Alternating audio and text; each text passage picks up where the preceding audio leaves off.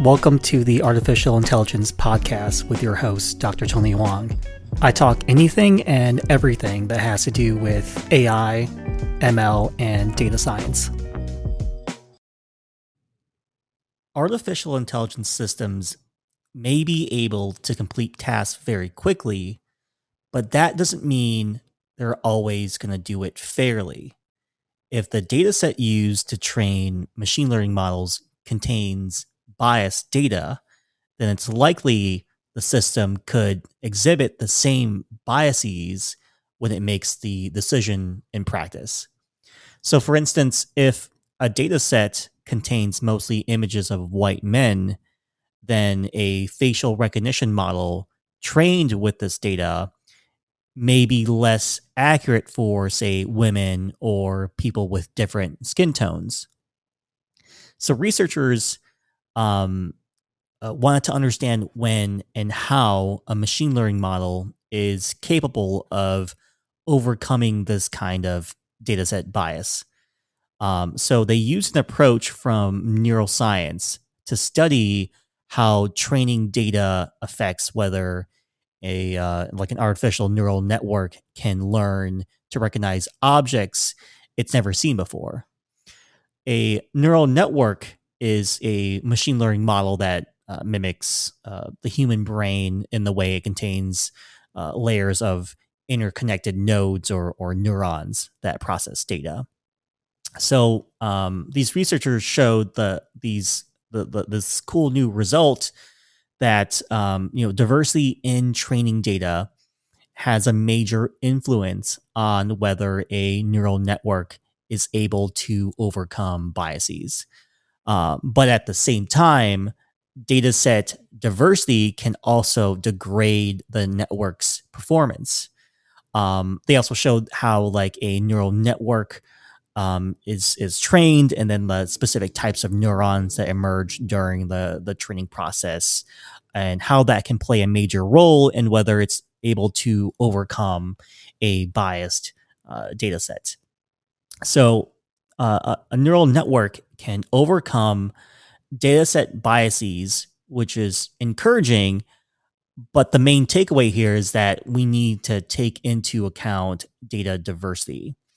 And we need to stop thinking that if you just collect a ton of raw data, that you know that's going to get you somewhere right so we need to be very careful about how we design data sets in the first place um, so when you want to overcome this type of biases, you want to start thinking like a neuroscientist.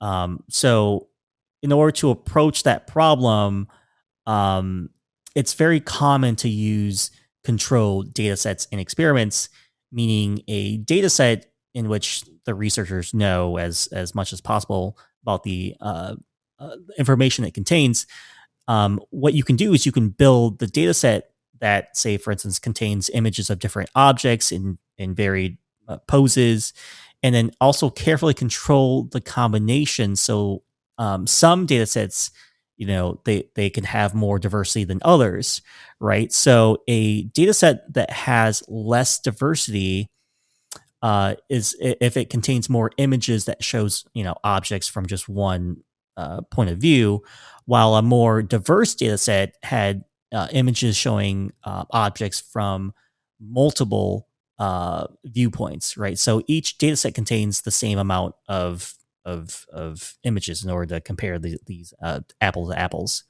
So these researchers use um, these carefully constructed data sets to train a neural network for image classification and then studied how well it's able to identify objects from uh, viewpoints the the network uh, did not see during the training, right? So this is known as an out of distribution combination.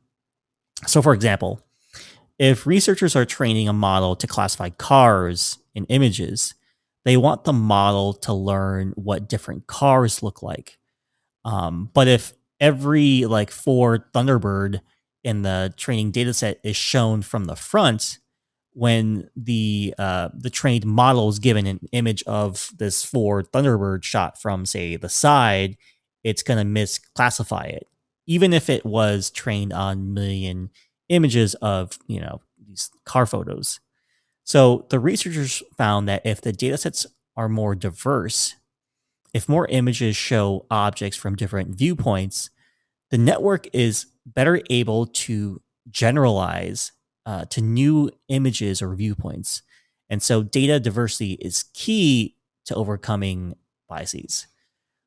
But it's not like more data diversity is always better, right? So there is a, a tension there.